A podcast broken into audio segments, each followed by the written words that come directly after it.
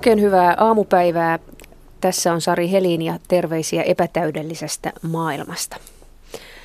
Lisääntyvä valo ei ole mikään yksiselitteinen ilon aihe, nimittäin lisääntyvä valo saa jotkut väsymään ja masentumaan. Myös itsemurhien määrä kasvaa keväisin. Tästä keskustellaan nyt. Tervetuloa keskustelemaan Päivi Sturgård, toimittaja. Hei. Kiitos. Sekä Terveyden ja hyvinvoinnin laitoksen tutkimusprofessori Timo Partonen. Kiitos. Oletko Päivi masentunut tällä hetkellä? En tällä hetkellä. Mulla on sen verran suojaa ylimääräistä lääkitystä, että nyt ei tarvitse sitä pelätä. Onko sinulla ollut kevätmasennuskokemuksia aikaisemmin? On, on kyllä siis vuosikausia. Mä sairastan, mun perussairauteni on bipolaarihäiriö, joka tarkoittaa sitä, että välillä mielialat on taivaissa ja sitten välillä on kaivon pohjalla. Ja sitten kun siihen yhdistyy vielä tällainen kevään stressi ja kevään valon kokemus, niin saattaa olla sitten, että sinne pohjalle mennään aika nopeasti. Mitä se, mitä se tarkoittaa, että sinne pohjalle mennään? Etkö pääse sängystä ylös vai? Joo, siis uni häiriytyy. Mulla käy niin, että mä nukun liikaa. Toisilla menee niin päin, että ei oikein saa unta. Ja ö, sitten jotenkin niin kuin mikään ei tunnu miltään. Ja sitten kun mennään oikein pitkälle, niin sitten ei pääse sängystä ylös. Et siellä makaa niiden leivänmurusten keskellä, että jopa joskus suihkuun lähteminen tuntuu täysin ylipääsemättömältä. Tuntee olevansa ehkä maailman huonoin ihminen. Sitten kun saa lääkkeet, niin sekö, sekö siihen auttaa vai, vai mikä? Miten, miten sinä olet päässyt ylös sieltä kaivosta? No, mullahan on lääkitys, joka tosiaan kuuluu tähän bipolaarihäiriöön. Eli se tasaa huippuja ja nostaa sitten sieltä syvistä vesistä. Ja tota, nyt mä käytän siis kainalosauvana tällaisia mielialaa hieman nostavia lääkkeitä. Mutta heti kun mieliala on hyvä ja, ja tuntuu siltä, että, että kyllä tämä tästä nyt taas menee eteenpäin siinä kesän korvalla, niin sitten se mielialalääkitys puretaan ja jatketaan sitten sillä peruslääkityksellä. Timo Partonen, onko tässä tyypillinen tarina tämä Päivin tarina siitä, minkälaista keväällä voi masentuneella olla? Kyllä on joo. Tosin tietysti bipolaarihäiriö Suomessa on harvinaisempi kuin mitä se nyt on esimerkiksi läntisissä teollisuusmaissa. Mutta bipolaarihäiriöhän kuuluu nimenomaan myös näitä masennusjaksoja. Ja sitten on, on ihmisiä, jotka masentuvat keväällä ja heillä on vain näitä masennusjaksoja, ei näitä, näitä jaksoja, joissa mieliala sitten kohoaa ylikierroksille asti – niin se on tietysti tavallisempi, että taustalla on pelkästään toistuvia masennusjaksoja. Tai kyseessä voi olla tietysti ihan ensimmäinenkin masennusjakso, joka sitten keväällä, kevään aikana syvenee vielä entisestään. Mutta nämä kokemukset tietysti ovat yhtäläisiä, oli sen masennusjakson taustalla sitten mikä häiriö tahansa. Mikä siinä keväässä on juuri se asia, joka saa ihmisen masentumaan? Likaiset ikkunat ja niiden paljastuminen vai mikä? Niin, no siinä on äh, varmaankin sekä sosiaalinen puoli meistä ihmisistä, eli ihmisillä on taipumus verrata omaa olotilansa muiden olotilaan. Ja yleensä siis semmoinen suuri suuntaus, kun tullaan talvesta kesään päin, on se, että mieliala paranee ja tullaan sosiaalisemmiksi, mieliala on parempi, toimintatarmoa on enemmän. Tapahtuu niin kuin myönteisiä muutoksia. Mutta jos olet masentunut, niin se kontrasti sitten tähän muutokseen, mikä muissa näkyy tapahtuvan ja se, että itsessä ei tapahdu vastaavanlaista, voi tietysti tuntua hyvin raskalta. Se on se sosiaalinen ulottuvuus. Sitten ihmisellä on myös tietysti psykologisesti voi olla kova vaatimustaso itsensä suhteen ja se näyttäytyy, että jos mieliala kevään aikana vaan menee huonommaksi ja huonommaksi ja toimintatarmo häviää pois, niin ne omat vaatimukset niitä ei pysty täyttämään ja se, se syventää sitä masennuksen tunnetta. Ja sitten voi olla ihan tämä biologinen tai fysiologinen puoli ihmisessä myös, että elimistö reagoi tähän lisääntyvään valoon Ja voi olla, että masentuneen ihmisen elimistö reagoi hyvin poikkeavalla tavalla. Eli se valo, joka tulee silmän kautta elimistöön, se vaikuttaa talamusnimiseen aivoalueeseen, tiedetään. Eli hermoärsytykset ärsyttävät näitä talamuksen hermosoluja liikaa, ehkä liian herkästi masentuneella ihmisellä voivat aiheuttaa ihan fyysistä kipua sitä kautta. Tekevät olon levottomaksi rauhattomaksi, häiritsevät yöunta joko niin, että ilmaantuu unettomuutta tai sitten voi käydä juuri toisinpäin, eli yöuni venähtää ylipitkäksi. Elimistö ehkä yrittää korjata sitä tilannetta mm-hmm. nukkumalla pitempään. Mä huomaan, kun Timo tuossa puhuu, niin, niin tota, mun jalat alkaa käydä ja kädet käydä, että ei pysty oikein istumaan paikallaan, koska mä niin tästä puheesta otan, otan itseeni sen, mikä, mikä on tota, semmoista levotonta ja vähän ahdistavaa. Et itse asiassa kun näistä asioista puhuu, niin mä tunnen itse fysiologisesti, mä tunnen kropassani sen, mistä mä puhun. Et, et, niin kuin aivot on, on tavallaan oppinut siihen ja sitten se tulee niin kuin tähän käyttäytymiseen. Se on aika jännä juttu. Et sen jälkeen, kun tämä haastattelu on ohi, niin mä tulen olemaan hyvin väsynyt. Voi ei. Joo. se tekee minut onnettomaksi. ei, ei, ei. Se, se on tarkoitus. Ei, mä tiedän, että se ei ole tarkoitus, mutta näin käy ja mä tiedostan sen ja, ja tunnen sen. Ei se sen ihmeemmin. Meillä puhutaan kaamosmasennuksesta ja kevätmasennuksesta. Ovatko ne eri, eri polkuja, eri, eri asiaa? Mm, ovat kyllä joo. Et kaamosmasennuk masennuksellehan on tyypillistä nimenomaan se, että ne masennusjaksot ilmaantuvat syksyn ja talven aikana ja sitten väistyvät kevään tullen. Ja kesä on paras aika kaamosmasentuneille, että he on oikein tämmöisiä kesäihmisiä siinä mielessä, että heidän hyvinvointinsa tunne on, on suurimmillaan nimenomaan kesäkuukausina. Että kaamosmasennuksen niin sanottuun taudin kuvaan kuuluu se, että masennusoireet häviävät kevään aikana pois. Tosin Osalla kaamosmasentuneista se oireilu saattaa jatkua maaliskuulle tai huhtikuulle asti, mutta sitten viimeistään oireet häviävät pois kesäksi. Ja kevätmasentuja on nimenomaan ö, oireimmillaan keväällä. Mm, nimenomaan. Ja tämä on vanha havainto, joka on tehty lääketieteen piirissä. Oikeastaan niin kauan kuin kirjallista dokumentaatiota on ollut, on tiedetty, että kevät on se vaarallisin aika masentuneelle ihmiselle. Että jos hän on on jo, etenkin jos hän on ollut jo masentunut, niin se masennus pyrkii entisestään syvenemään kevätkuukausien aikana. Tai sitten tietysti masennus voi ilmaantua nimenomaan keväällä hyvin vaikeana mm. vakavana. Mä kirjoitin kirjan nimeltä Keinulaudalla tuossa pari vuotta sitten. Ja siinä kerrotaan naisesta, joka sairastuu bipolaarihäiriöön.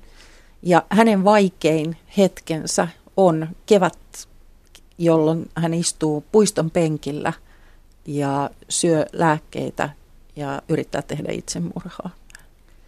Ja se on, se on semmoinen kokemus, joka on hyvin samantyyppinen niiden ihmisten kanssa, joiden kanssa puhun että, ja juttelen. Mä oon tämmöinen vertaistukija ja meillä on, on semmoinen piiri, joka pitää huolta toisistaan.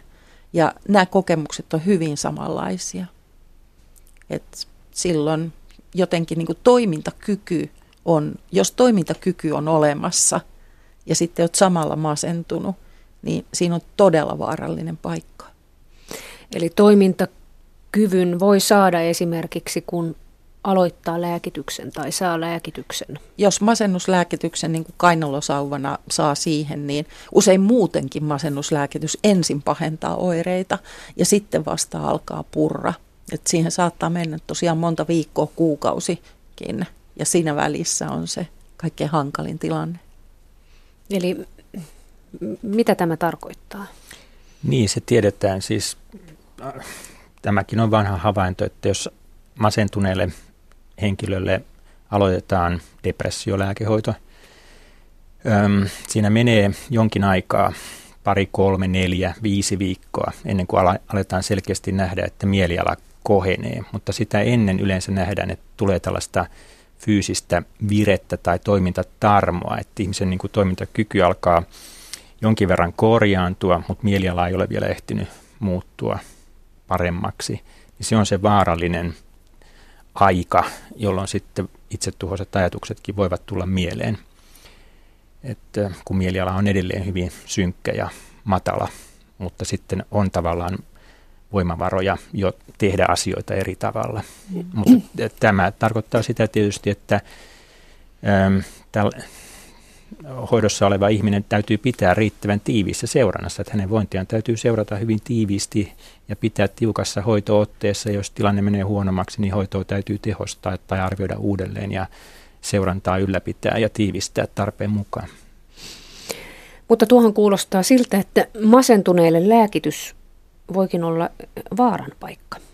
No ei se sitä ole, jos se tehdään asianmukaisesti ja seurataan tarkasti, että miten se lääkehoito vaikuttaa. Ei se kaikille suinkaan hyvin voimakkaasti tuo tämmöistä fyysistä virettäkään, mutta pienellä osalla se on hyvin voimakkaasti esillä ja täytyy niin, henkilökohtaisesti tapaus tapaukselta niin kun suunnitella se hoito riittävän tiiviiksi alusta alkaen. Ja jos se tiedostetaan, ei siinä mitään suurempaa vaaraa silloin ole. Mm. mm nyt on aika paljon puhuttu masennuslääkkeistä sillä tavalla, että niitä määrättäisiin vähän niin kuin oikealle ja vasemmalle tai että niissä olisi sellaisia vaaroja tai havaittu sellaisia vaaroja, mitä, mitä välttämättä ei tähän mennessä ole. Mun täytyy sanoa, niin kuin otin vertauksen siitä kainalosauvasta, että jos ihmisellä murtuu jalka – niin totta kai se kipsataan tai jopa leikataan ja sitten annetaan kainalusauvat.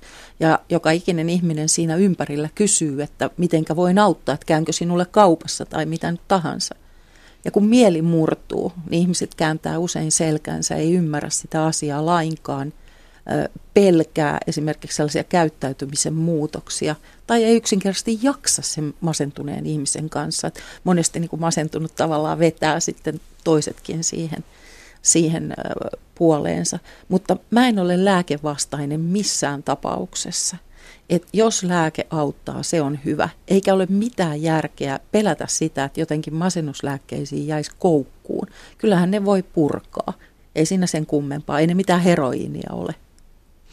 Tuossa Timo Partonen, kun sanoi tästä, että pitää hyvin tarkasti sitten seurata, kun aloittaa ja saa lääkäriltä masennuslääkityksen, että ei tapahtuisi toimintatarmon lisääntymisen kautta esimerkiksi itsemurha-ajatuksia, niin kun sinä Päivi olet mukana vertaistukiryhmissä ja, ja seuraat paljon keskustelua, olet siinä aktiivinen, niin onko se näin, että meillä saa masennuslääkityksen – juuri niin hyvin, että sitä hyvin tarkasti sitten seurataan. Ovatko meidän resurssimme sellaiset? No eivät ole. Et julkisella puolella niin on hyvinkin onnetonta. Että on, kyllä mä niin kuin näen sen, jos suoraan sanon, niin jos ihmisellä on rahaa ja hän kykenee menemään sinne yksityiselle puolelle, niin hän saa parempaa hoitoa. Että tapasin tuossa just ennen joulua ihmisen, joka soitti mulle myöhään lauantai-iltana – ja sanoi, että hän oli lukenut mun haastattelun yhdestä lehdestä ja sanoi, että et tunne minua, mutta voitko kuunnella. Ja hän oli jo siinä tilassa, että kaikki itsemurhaan tarvittavat asiat siinä olohuoneen pöydällä edessä ja mä olin sitten niin kuin se viimeinen olien korsi. No mä sain sitten selville, missä hän asuu ja kävi hänet hakemassa kotoa taksilla. Nyt lähdetään psykiatrien päivystykseen. No sitten me mentiin sinne ja minä selitin asiaa ja häneltä kysyttiin ja niin edespäin. Ja loppu tulema oli se, että sanottiin, että tämä ihminen ei ole riittävän itsetuhoinen.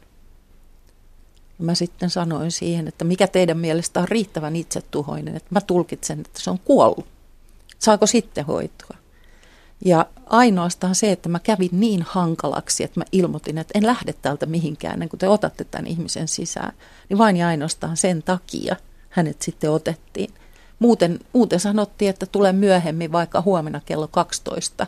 Ja silloin tämä ihminen sanoi, että ne ei oikeasti tajua, että häntä ei ole olemassa enää huomenna kello 12. Miten hänen kävi sitten? Nyt kävi paremmin, että hän sai jäädä sinne akuuttihoitoon ja siitä sitten siirrettiin vuodeosastolle ja musta on aivan ihana nähdä nyt, kun hän esimerkiksi lähetti kuvia lapsenlapsestaan, joka on ihan tuore tapaus.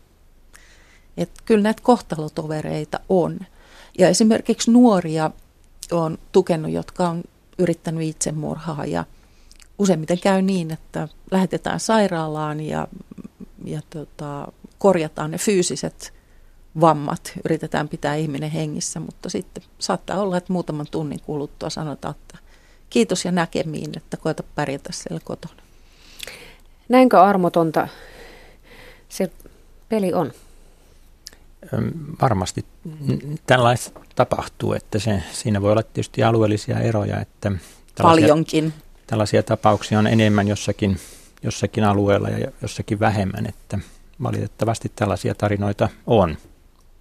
Mitä omaisten kannattaisi muistaa tuollaisessa tilanteessa? Sanoit Päivi, että sinä olet niin sinnikäs, että sinä asetuit siellä täysin poikkiteloin. Sekö se on se tie, jolla, jolla apua saa? Valitettavasti aika usein, mutta se suuri ongelma on se, että monet mielenterveyden häiriöistä tai, tai sitten muista tämmöisistä tilanteista niin kärsivät on yksin. Meillä on muutenkin hirvittävä määrä yksinäisiä Suomessa, mutta silloin kun taustalla on joku psyykkinen sairaus tai tila, niin usein ihmiset kaikkoa siitä ympäriltä. Se on niin vaikea ymmärtää tai sitten tosiaan niin kuin itse, itse masentuu. Niin äh, siinä tarvitaan hirvittävästi sinnikkyyttä omaisilta. Että näitäkin tarinoita on, jossa äiti tai isä on yrittänyt saada lapselleen apua vuosikausia ja aina heitellään paikasta toiseen. Et jos otetaan vertaus sinne fyysiseen, somaattiseen puoleen, niin ei esimerkiksi, jos sulla on syöpä tai maksa tai munuaissairaus tai jotain, niin ei sanota, että okei, että sä saat sitten seuraavan ajan tuossa niin kolmen kuukauden kuluttua. Ja kuitenkin on kysymyksessä, ne on sairauksia ja ne on hengenvaarallisia sairauksia, jos oikein pitkälle mennään. Esimerkiksi bipolaarihäiriö on, on luokiteltu yhdeksi maailman kymmenestä vaarallisimmasta sairaudesta juuri itsetuhoriskin vuoksi. Et 20-25 prosenttia jossain vaiheessa lähtee maailmasta pois oman käden kautta. Mikä mielensairauksissa sitten on niin kummallista, että niitä ei oteta vakavasti? Niin, ehkä se on tämmöinen, ihmiset ähm, saattavat ehkä, vaikka tietävät näistä sairauksista, niin alitajuisesti tavallaan vaistomaisesti ehkä pelkäävät ja ovat ehkä keinottomia, eivät oikein tiedä, miten pitäisi auttaa ja tavallaan yrittävät siirtää sen ongelman jonnekin muualle, valitettavasti näin. Mutta siis nämä sairaudet on ihan yhtä lailla hoidettavia sairauksia kuin muutkin sairaudet, että, ja niihin löytyy kyllä apu, jos sitä vaan osataan antaa. Vielä ne kevätmasennuksen sellaiset niin kuin oireet, unettomuus tai liikanukkuminen, siitä jo puhuttiin. Onko, onko muita oireita? Kyllä, masennukseen, oli se nyt sitten kevätmasennusta tai muuta masennusta, niin kuuluu yleensä sitten myös ruokahalumuutokset. Eli voi olla, että ruokahalu katoaa pois, silloin saattaa laihtua hyvin nopeasti, jopa 5 prosenttia saattaa painosta hävitä kuukauden aikana. Saattaa herättää epäilyn, että onko esimerkiksi syöpätauti siellä taustalla. Sitten paino tosiaan muuttuu. Tietysti voi, ruoka, jos ruokahalu kasvaa, niin paino saattaa nousta. muistivaikeudet, mm, eli tavallaan hidastuu tietojen hakeminen muistista – Verbaaliset ongelmat on yksi sellainen, että sanat häviää. Niin, mm. ja sekin saattaa sitten etenkin vanhemmiten herättää epäilyn, että onko kyseessä esimerkiksi dementia, tai siis muistisairauksiksi nykyisin kutsutaan näitä, joissa kyse on, on dementioista, Alzheimerin taudista tai vastaavista. Sitten on tietysti nämä psykologisella ulottuudella ilmaantuvat oireet, itsesyytökset, syyllisyyden tunteet, itse, itse tuntoa matalalla, tuntee itsensä huonoksi tai arvottomaksi. Ne on hyvin vahvasti sitten masennuksessa esille. Mm. Joo, kyllä se tunne siitä arvottomuudesta ja syyllisyydestä on vahva. Että kyllä mäkin olen monesti ajatellut niin, että mulla ei ole oikeutta edes hengittää tässä yhteiskunnassa, koska mä en ole tuottava ihminen tai riittävän hyvä. Ja tosiaan tämmöisessä tilanteessa, missä, missä puhe on tärkeää, missä sanat on tärkeitä tässä haastattelussa, niin mulla on koko ajan semmoinen pieni ö, tota, huoli siitä, että löydäkö mä oikean sanan tai pystyykö niin kuin se puhe pulppuamaan niin kuin mulla on tarkoitus. Semmoiset pienet muistikatkokset, niin kuin Timo sanoo, on ihan, ihan tyypillisiä. Että mä saatan ajatella jotakin asiaa ja sitten mä en enää muista vaikkapa 30 sekunnin kuluttua, että mitä mä oikein ajattelin. Että kyllähän ihmisillä muistihäiriöitä on muutenkin ja mä kun täytän 50, niin kyllä sitä saa hakea avaimia jääkaapista. Mutta joka tapauksessa on erilaista. Se on erilaista ja mäkin olen niin verbaalityöläinen ja, ja tota, kirjoitan paljon, niin se on suuri ongelma ja aiheuttaa niin vielä enemmän semmoisia huonommuuden tunteita, koska kysymyksessä on työkyky. Tuliko sinulle muuten ja onko sinulle tullut näitä, näitä syömiseen liittyviä masennusoireita? Oletko lopettanut syömisen tai, tai syönyt valtavasti? Oletko sekä näitä että, kokenut? Sekä että. että tota, yleensä siihen ylemmääräisen nukkumiseen mulla on liittynyt se, että mä syön niinku kaksin käsin karkkia ja suklaata ja, ja niinku hiilihydraatteja aivan järkyttävät määrät. Ja sitten taas ähm, niin kuin esimerkiksi se syvä masennus, oikein syvä masennus, niin sehän kyllä johtaa siihen, että ei, ei tee mieli syödä. Ja sitten kun bipolaarihäiriössä vielä lisäksi on niiden vauhtikausien aikana, niin äh, koko ajan sä, sä teet niin kuin pystymättä lopettamaan sitä tekemistä ja ajatukset rientää ja niin edespäin. Silloin ei olla köyhiä eikä kipeitä, ollaan maailman katolla. Ja mä pystyn tekemään 16-tuntisia työpäiviä ihan tosta vaan. Ei ole nälkä, ei ole jano. Ja silloin lähtee kyllä, kyllä painoa, että, ja nukkuminen on erittäin huonoa. Et monesti niin se kuormittaa elimistöä niin, että voi saada jopa sydänkohtauksen. Miten sinä äitinä klaaraat elämän ruuhkavuodet tällä reseptillä? tota, ää, mä olen sairastanut tätä sairautta diagnosoimatta seitsemän vuotta. Väärä diagnoosi, niin, kuin niin sanotusti unipolaarinen, eli pelkästään sinne masennukseen liittyvä. Ja mun lapset, jotka nyt on 13, 15 ja 24, on nähnyt tätä ihan pienestä asti. Mutta sitten oikea lääkitys ja diagnoosi löytyy paljon myöhemmin. Ähm, nyt mun äiti ja isä on 76-vuotiaita ja rupeaa tar- niin kuin alkaa tarvita aika paljon apua. Niin kyllä tässä saa seilata ihan, ihan kunnolla. Mä oon tuntenut itseni monesti huonoksi äidiksi. Ja mä muuten seuraan Sari sun huono äiti kaikkea toimintaa. Niin kuin ihan, jotenkin se antaa mulle voimaa myös. Mutta syyllisyys siitä, että on psyykkisesti sairas, niin se ei oikein lähde minnekään. Et mä pelkään, että se on vaikuttanut mun lapsiini niin, että, että heillä tulee olemaan vaikea jossain, jossain kohtaa elämäänsä. Tosin me hiukan vitsaillaankin siitä, että sitten kun tulee näitä hankalia paikkoja ja pikkusen päästään niitä yli, niin sitten kaikki sanoo, että no puhutaan tästä sitten terapiassa. Mutta se, se, on, se on vitsi. Mut lapset on nähnyt tätä, lapset on käynyt mun luona sairaalassa. Mä olen ollut useita jaksoja osastohoidossa. Ja sinne ne on paukkassu koulukirjojensa kanssa ja tehnyt läksyt siinä mun sängyn reunalla ja tuonut jälkiruokaa koulusta ja vaikka mitä. Et ehkä mun pelko on hiukan ylimitotettu siihen, että mitä nämä lapset kuitenkin ymmärtää. En tiedä. Niin, sillä tavalla sanotaan, mikä on minusta ainakin hyvin lohdu, lohdukas sanonta, että jokaisella on jotakin, että kaikilla ihmisillä on ne omat murheensa ja kaikki tekevät ne omat kasvatusvirheensä, että täydellistä suoritusta ei ole, niin sanotusti.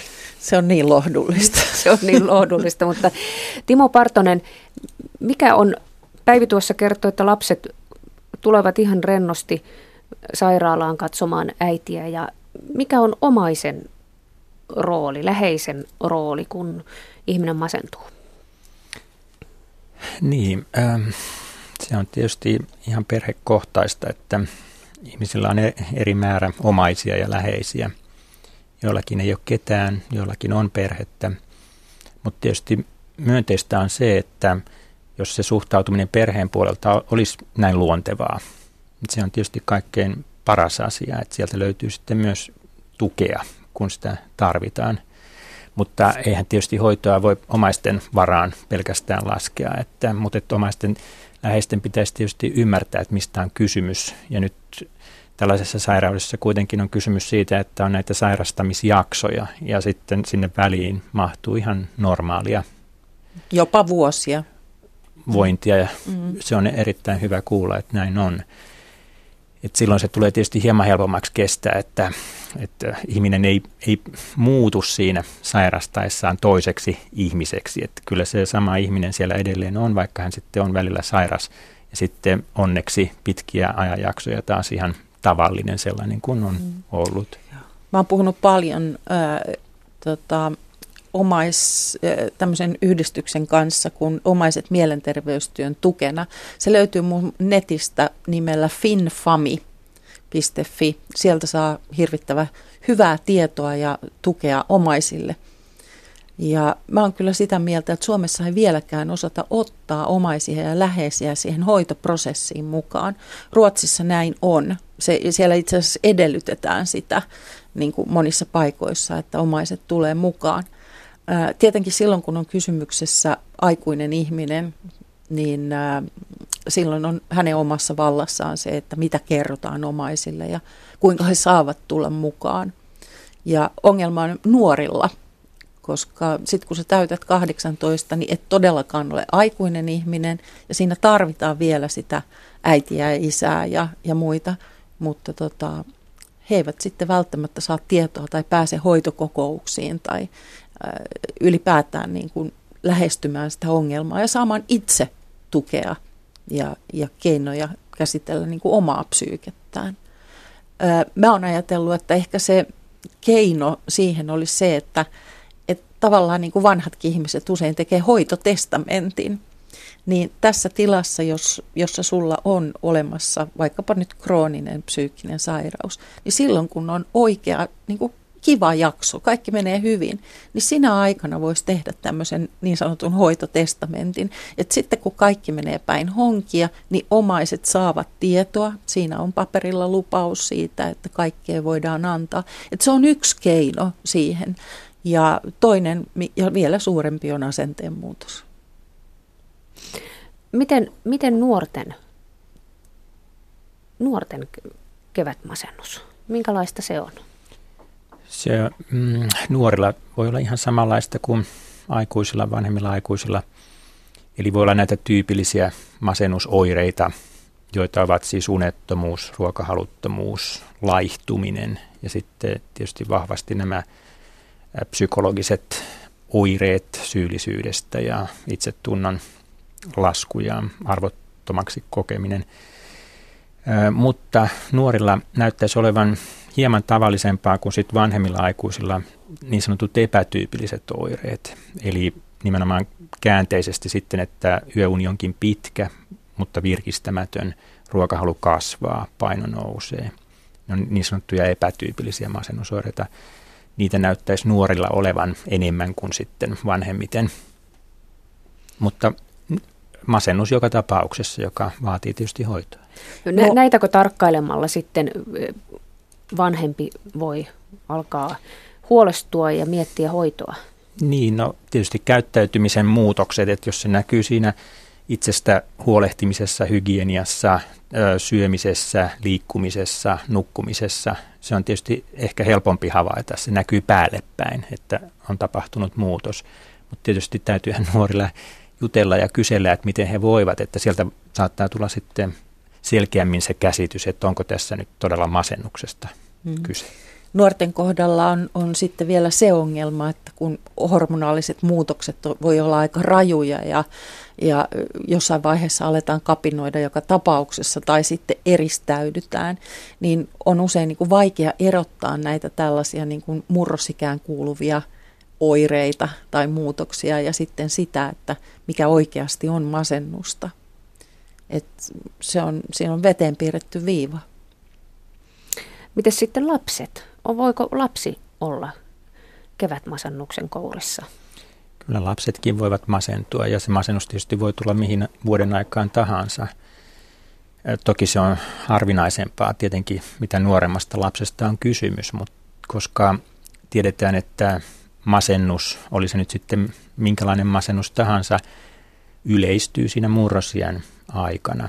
Et silloin alkaa tulla enemmän ja enemmän masennussairauksia esille. että ennen murrosikää se on, on harvinaista, onneksi näin tietysti. Lisäävätkö meidän elämäntapamme, oravan pyörässä juokseminen vai hamsterin pyörässä ja jatkuva stressi ja huono ruokailu siihen johonkin, johonkin väliin tai sitten korvattuna kahvilla, niin lisääkö se riskiä sairastua? No, tieteelliseltä kannalta katsottuna se on vähän kiistanalaista, että mikä on tämmöisen pitkittyneen tai jatkuneen stressin vaikutus, että voiko se altistaa masennukselle. Sen puolesta on ja sitä vastaan on, on tieteellistä näyttöä. Se voi tietysti tuoda masennusoireita esille, mutta silloin ei välttämättä vielä puhuta sairauden asteisesta masennuksesta. Et tietysti masennuksen taustalla useimmiten on kuitenkin useita syitä. Kaikkia niitä ei pysty niin kuin tunnistamaan tai nimeämään. Et voidaan puhua, että on sisäsyntyinen masennussairaus, siis jotakin ihmisen elimistössä muuttuu siten, että se ilmenee masennuksena. Ja sitten on tietysti ulkoisia syitä, joista ihminen voi masentua.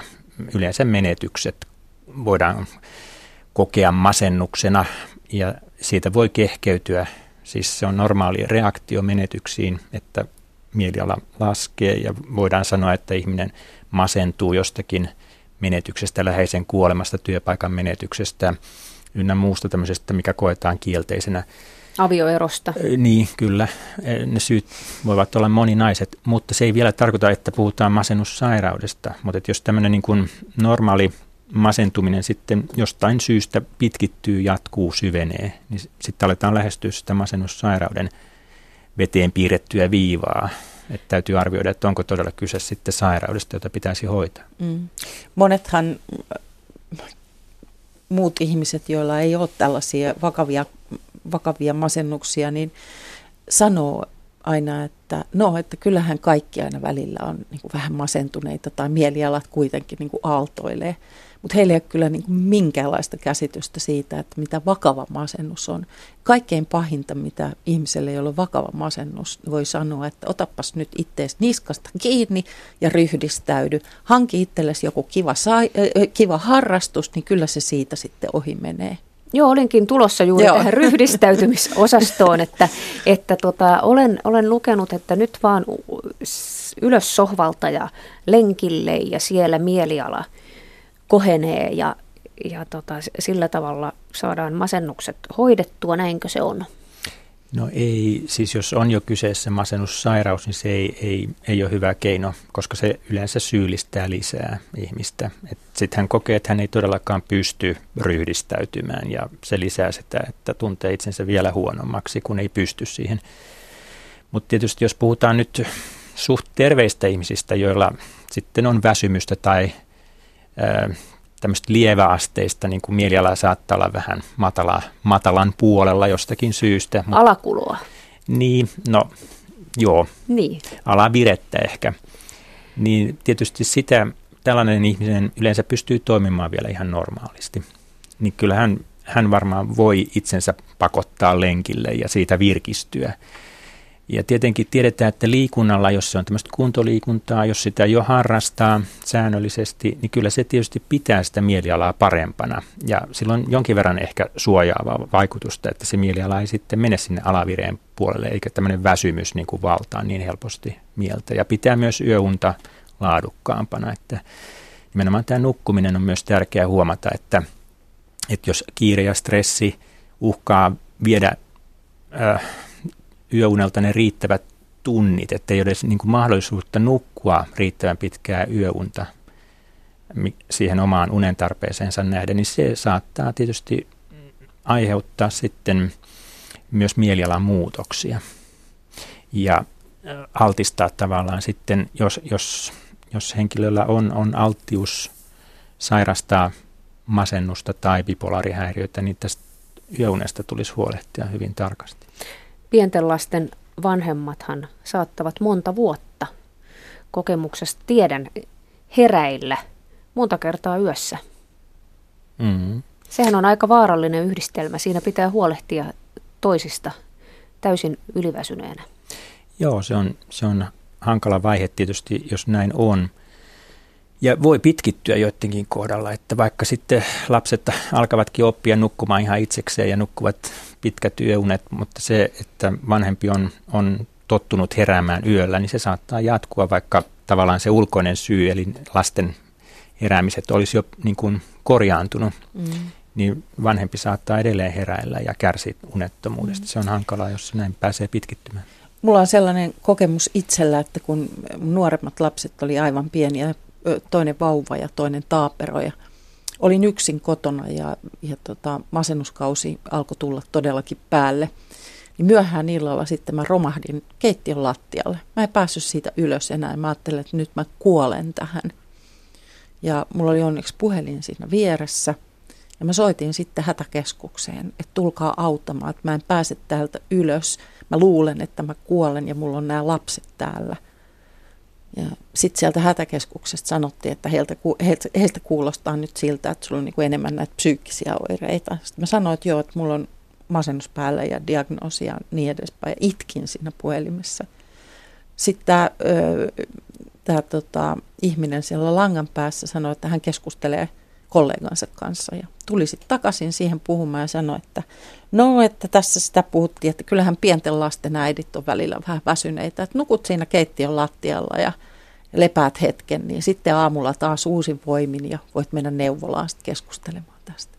Jos mulla olisi ollut joku fyysinen vamma, mä olisin loukannut itseni jollain lailla – sieltä olisi tullut ambulanssi, koska mulla oli ne kaksi pientä lasta ja mä en voinut niitä hoitaa.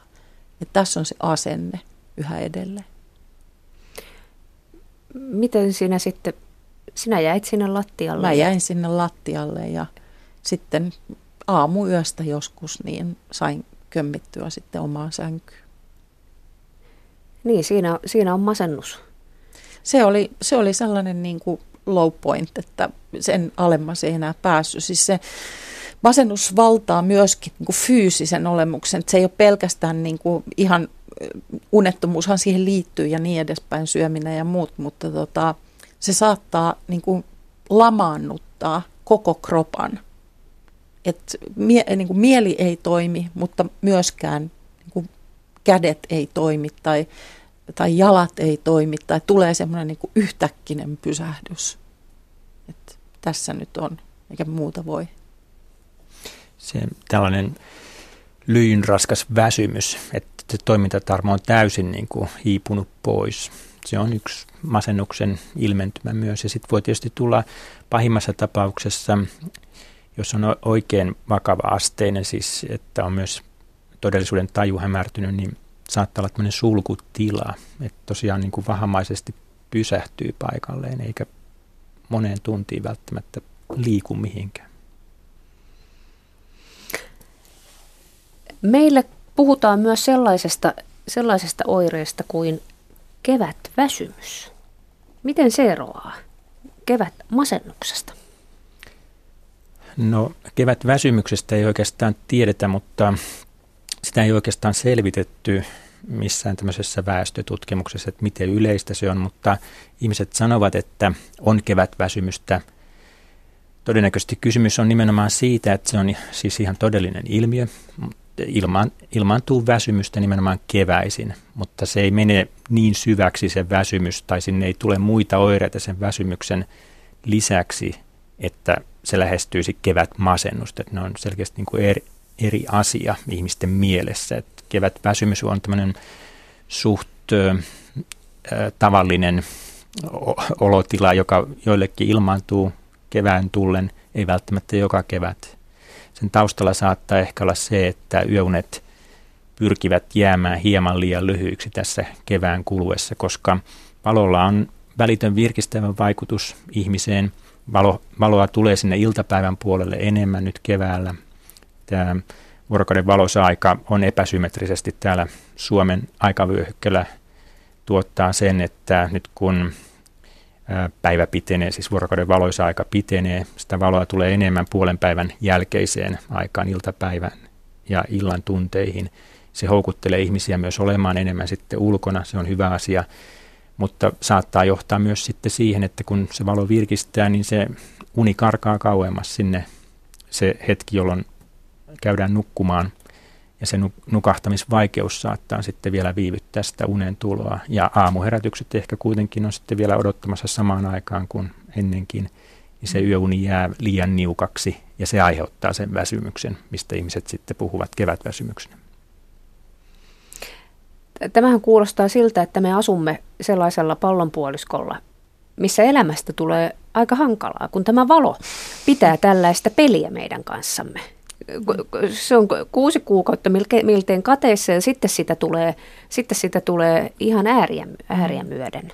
Mä oon tavannut yhden tämmöisen iranilaisen Teheranista kotoisin olevan bioanalyytikon, joka on Suomessa naimisissa ja asuu täällä. Ja sitten hänen ystävänsä Teheranista oli kysynyt, että minkälaista siellä Suomessa sitten on asua, että kun on talvi tämä mun kaveri oli sanonut, että mieti, että sä ryömisit pakastimeen ja laittaisit oven kiinni.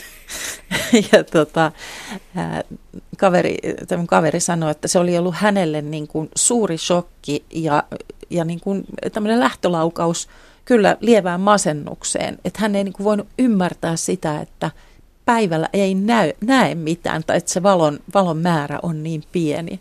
Ja sitten tietenkään niin kuin kesällä ei saa nukuttua.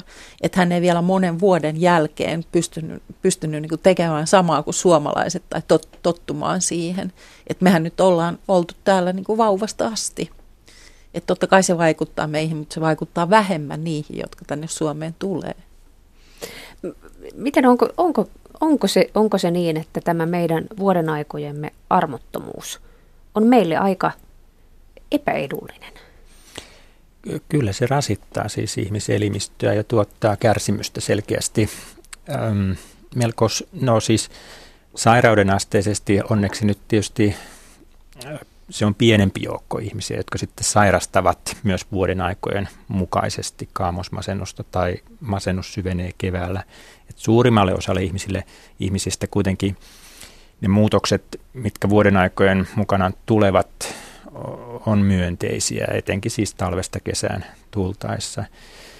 Mutta kyllä se vaikuttaa ihmisten mielialaan ja käyttäytymiseen, että tämmöisiä lieviäkin kaamosoireita sitten on hyvin monella. Ei vielä puhuta sairaudenasteisesta kaamosoireilusta tai kaamosmasennuksesta. Että kyllä se selkeästi tällä, että kuinka valoisaa ulkona on ja miten vuoden ajat siellä vaihtelee. Lämpötila voi olla myös tärkeä tekijä sitten valon lisäksi, että ihmiselimistö reagoi siihen täällä näin pohjoisessa asuttaessa niin voimakkaasti. Onko meillä suomalaisilla enemmän alttiutta kevätmasennukseen tai ylipäänsä mielen sairastumiseen kuin muualla? Ää, ei, että kyllä siis ä, yleisyyslukuja, jos katsoo masennuksen suhteen, ne on hyvin samanlaisia sitten Suomessa kuin mitä muissa läntisissä teollisuusmaissa Länsi-Euroopassa tai Pohjois-Amerikassa. Öm, et siinä suhteessa ei suomalaiset ole masennusalttiimpia. Mm.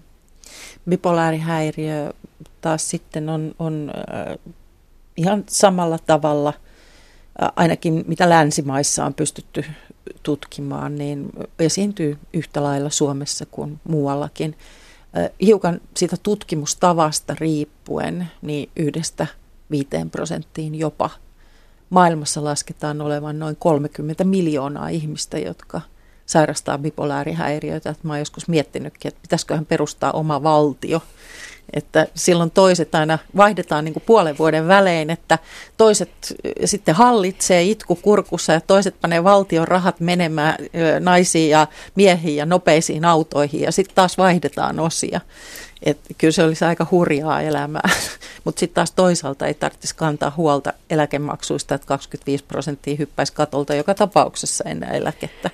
Tämä nyt on mustaa huumoria, mutta, mutta tota, kyllä, kyllä niin kuin on paljon yhteistä. Mullakin on kansainvälisiä kontakteja siinä, että missä, missä BIPO-ihmisiä on. Viime viikollahan vietettiin, anteeksi toissa viikolla vietettiin maailman bipolaaripäivää. Miten, miten sitten, jos, jos tässä ovat bipolaari, ää, masentuneiden ja sairastuneiden ää, luvut, niin miten, minkälaisissa prosenteissa puhutaan suomalaisten kevätmasennusmäärästä? No mm, oikeastaan minä tahansa päivänä vakavasti masentuneita on arvioitu olevan noin 5 prosenttia –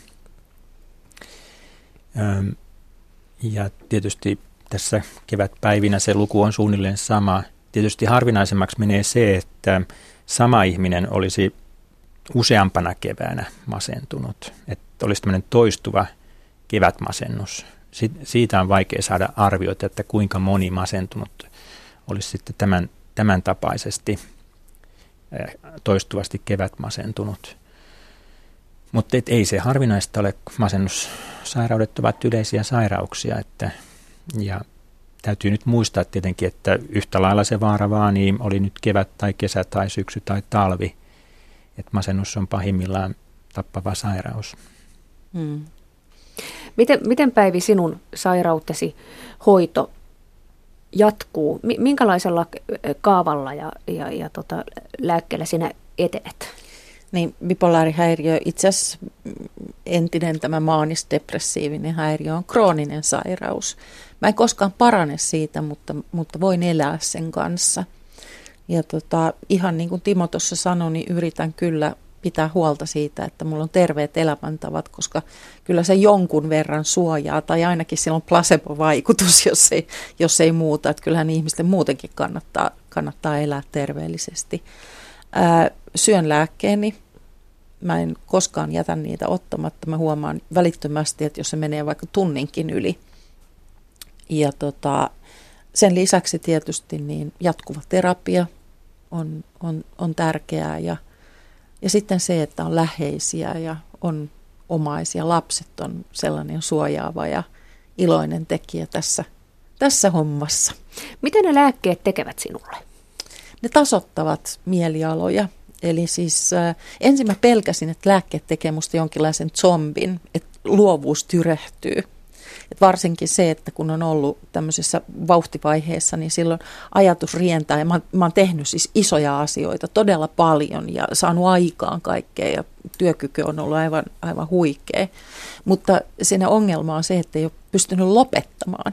Ja silloin otetaan lääkkeeksi sellaista, joka kykenee tasaamaan, hiukan niin kuin tuomaan alas tai, tai estämään itse asiassa se, sen, että mieliala ei nouse. No sitten mulla saattaa keikahtaa päivässä masennuksen puolelle ja hyvin syvän masennuksen. Ja tähän mä syön sitten lääkkeitä, jotka nostavat mielialaa tai estävät sitä laskemasta. Et koko ajan mennään samalla tavalla kuin diabeteksessa, että yritetään pitää – siinä mielen tasapaino yllä ja diabeteksissa yritetään pitää verensokeri, verensokeri tasapainossa. Ei se sen kummempaa itse asiassa ole. Onko se siinä samassa lääkekapselissa se, se, tota, se tasaava ja nostava lääke vai pitääkö sinun Eri itse? Lääkkeet, jo, et, et, niitä, sinä et vaihtele niitä päivän mukaan. Et en, tänään tarvitsen en. tasaavaa ja, ja, ja huomenna nostavaa. Ei, se on ihan koko ajan sama, sama lääkitys. Ja sitä koktailia joutuu joskus etsimään kauankin. Mulla on ollut semmoinen onni, että se löytyi aika nopeasti. Mutta sitten sitä annostusta täytyy välillä muuttaa ja, ja tota, itse asiassa nyt juuri keväällä niin mä suojaan, suojaan enemmän sekä niillä mun peruslääkkeillä että sitten tällä kainalosaavalla, joka on mielialaa nostava. Mutta että näitä lääkkeitä mä syön loppuelämäni. Minkälaisessa mallissa masennuslääkitys on tällä hetkellä? Mm, siis masennuslääkehoito, jos se toteutetaan, toteutetaan asianmukaisesti, eli siis niille ihmisille, jotka tarvitsevat masennustilansa hoitoon, masennuslääkehoitoon, niin se on ihan toimiva ja hyvä. Toki tietysti aina pyritään löytämään uusia lääkeaineita, jos, joilla olisi vähemmän haittavaikutuksia. Että mm. se kehitystyö ei varmaan koskaan lopu. Mm. Ja tosiaan siitä lääkepelosta, niin mun mielestä on turha pelätä lääkkeitä, jotka auttavat. Ja äh, se, että mä pelkäsin jotenkin tulevani toiseksi ihmiseksi tai zombiksi, niin se osoittautui vääräksi. Eli silloin kun lääkitys on niin sanotusti kohdallaan, ja tämä ei meidän kohdalla ole mikään vitsi, niin äh, silloin löytää itsensä uudelleen. Et nyt löytyi taas se oikea päivi, se vanha päivi sieltä, ja mikään elämässä ei edes luovuus ole muuttunut miksikään paremmaksi. Mutta mitä jos lääkitys ei menekään kohdilleen? Mm. No tietysti hoito ei koskaan saisi rakentua pelkästään lääkehoidon varaan, että silloin yleensä saavutetaan parempia tuloksia, jos yhdistetään hoitokeinoja, niin kuin psykoterapia ja lääkehoito, ja sitten vielä, jos pystytään tarjoamaan tämmöistä tukea, niin se olisi se paras asia. Ja, mutta tietysti jos se sieltä hoidon kokonaisuudesta se lääkehoito ei onnistu, niin totta kai on useita vaihtoehtoja, että voidaan etsiä sopivaa lääkehoitoa. Että niitä vaihtoehtoja onneksi on olemassa.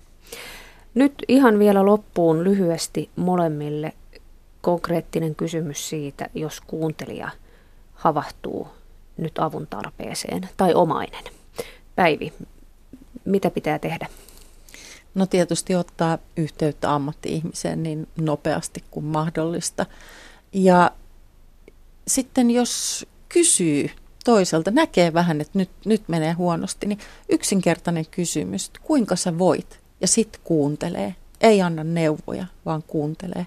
Ja sitten katsotaan yhdessä, että kenen puoleen käännytään.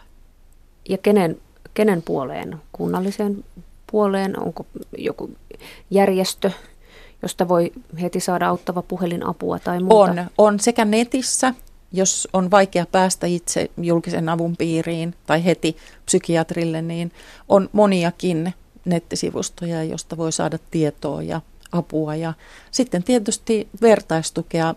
Helsingissä mielenterveysyhdistys Helmi tarjoaa vertaistukea. Se ei ole hoitoa, vaan se on, se on itse asiassa sitä, että meitä ei, en ole yksin, meitä on monta. Tutkimusprofessori Timo Partonen, minne kuulijan tai omaisen kannattaa suunnata? Mm, apua kannattaa tietysti hakea. Ja niitä väyliä on monia. Et tietysti on myös valtakunnallinen kriisipuhelin, jonne voi soittaa. Sitten on se oma terveyskeskus tai työterveyslääkäri, tai jos haluaa käydä yksityisellä puolella lääkäriasemalla. Mahdollisuuksia on, on monia, että mistä sitä apua saa. Ja, mm-hmm. ja hoito auttaa. Se ongelma on lähinnä siinä, että silloin kun on riittävän sairas, niin ei enää jaksa hakea apua ja silloin kun ei ole riittävän sairas, niin sitä ei useinkaan tarjota, koska katsotaan, että ihminen pärjää itsekseen. Kiitos tästä keskustelusta. Kiitos. Kiitos. Kiitos.